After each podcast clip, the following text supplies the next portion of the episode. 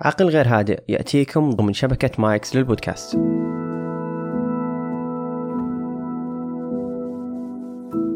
كانت اللحظات تستمر بالتجدد في عقله مرات عدة ونشوة البدايات تحلق بروحه لأقصى الكون.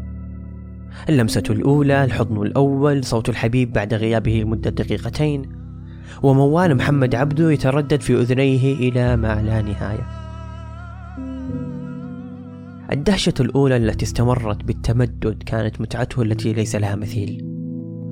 ولكن لعنة ترافق لسانه بحثا عن كلمات لا يجد لها مثيل. فحتى الكلمات كانت تتردد في عقله مرارا إلى أن تحولت لتأتأة يسابق فيها كلمة ويتعثر بعشر.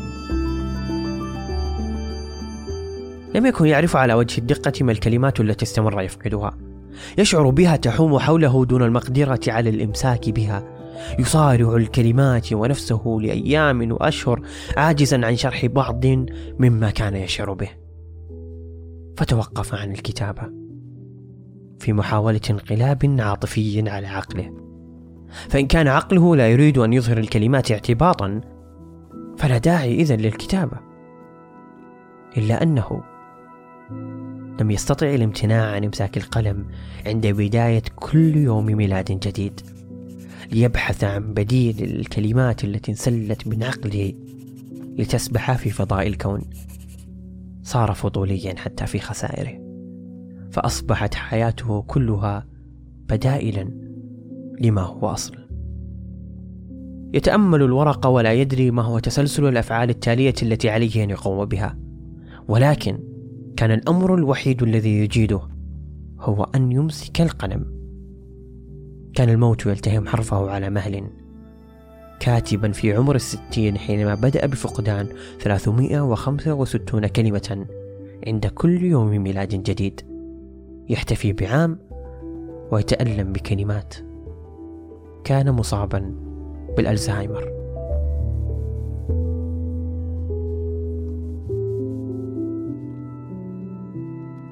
خلايا عصبية تحاول التواصل مع بعضها البعض ولكنها لم تستطع. تريد أن تتصافح لتوقد شرارة صغيرة تؤدي إلى انفجار كبير. تريد أن تصرخ أن تهز العالم أن تختلط بأرواح الأشياء ولكنها لم تستطع. كان يتعرق. كان الجميع يحاول أن يمد له ما كان ينقص كوب كعكة ملح أم سكر. في الحقيقة لم ينقصه شيء. لا يريد شيئا يريد الكلمة يعني يمسكها بعقله وينطقها بلسانه. كان دماغه يهتز. شعر أن دماغه قد أصبح شيئا منفصلا عن بقية جسده. أخذ يبكي قهرا حينما أصبح الواقع يتجرد شيئا فشيئا. لقد ضاع في زحمة البحث عن معنى الأشياء وكأنه ولد من جديد.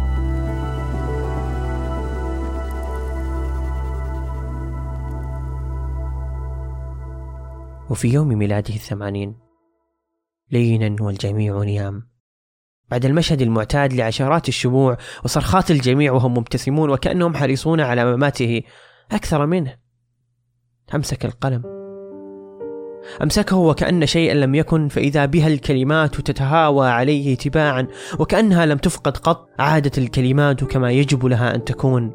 وكتب ما كان يجب أن يكتب منذ زمن قائلا. منذ أن أدرك الإنسان خاتمته أصبح يلهث وراء فكرة الخلود. لا يريد أن يفنى منه شيئا. صنع الأساطير كي يلطف الموت ويفسر فكرة الخلود الروحي. حنط الأجساد للاحتفاظ بها لأطول فترة ممكنة. أصبح ملكا كي لا ينساه التاريخ أصبح كاتبا عالما مفكرا أو حتى طاغيا. طامعا بالخلود. يقول قلقامش بعد موت صديقه بين يديه. لقد صار صاحبي الذي أحببت ترابا وأنا سأصبح مثله فلا أقوم أبد الدهر. أيكون في وسعي ألا أرى الموت الذي أخشاه وأرهبه؟ فأصبح يهيم على وجهه في البراري بحثا عن جواب للخلود. أما أنا يا قلقامش فلحثي المستمر بغية الخلود يقلقني. لطالما حرثت الأرض هربا من الموت ولطالما مزقت أوراقي هربا من الخلود أتعي أن تكون خالدا يا قلقامش أتعي أن تتذوق العذابات مرارا وتكرارا؟ أن تشاهد الأخبار والحروب والقتل والمجاعات والاغتصاب ووجع النساء تكرارا؟ أن لا ينتهي شيء وتستمر البدايات بصنع نفسها. لا نقطة فاصلة توقف نوبات الهلع ولا نهاية لتجف دموع الأمس. أن أصافح جدي ألف سنة. تستمر أمي بتخبئة نقودي وكأني طفلها الأبدي أخاف أن أكون طفلا أبديا.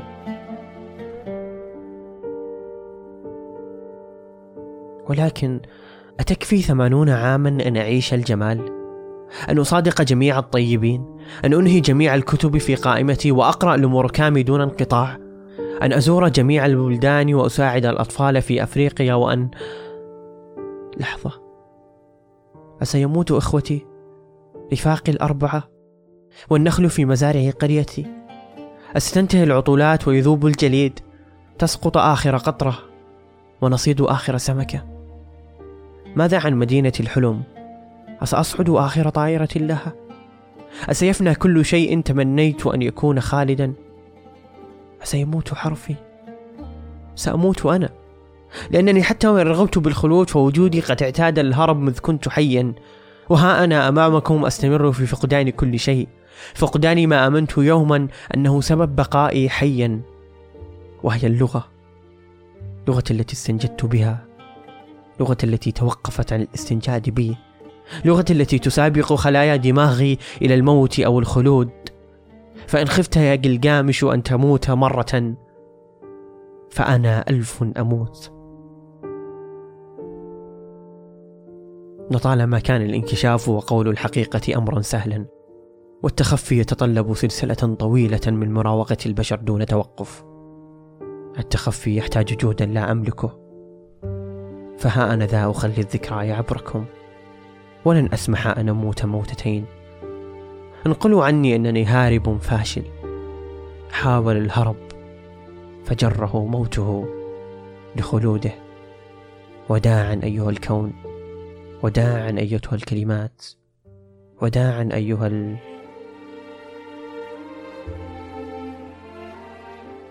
توقف العجوز عن الكتابة فجأة. تأمل أصابع يديه بأعين مستغربة وكأنه أدرك للتو أنها عشرة. قلب الورقة مرارا متسائلا عمن أتى بها إلى هنا. أخبره عقله أن عليه الآن أن يضع رأسه على الطاولة ويغمض عينيه. لم يكن يدري لماذا كان ينصاع للأوامر ولكنه فعل. وضع رأسه على الطاولة واغمض عينيه. وابتسم. وكان الأمر الوحيد الذي لم يعد يجيده هو أن يمسك القلم.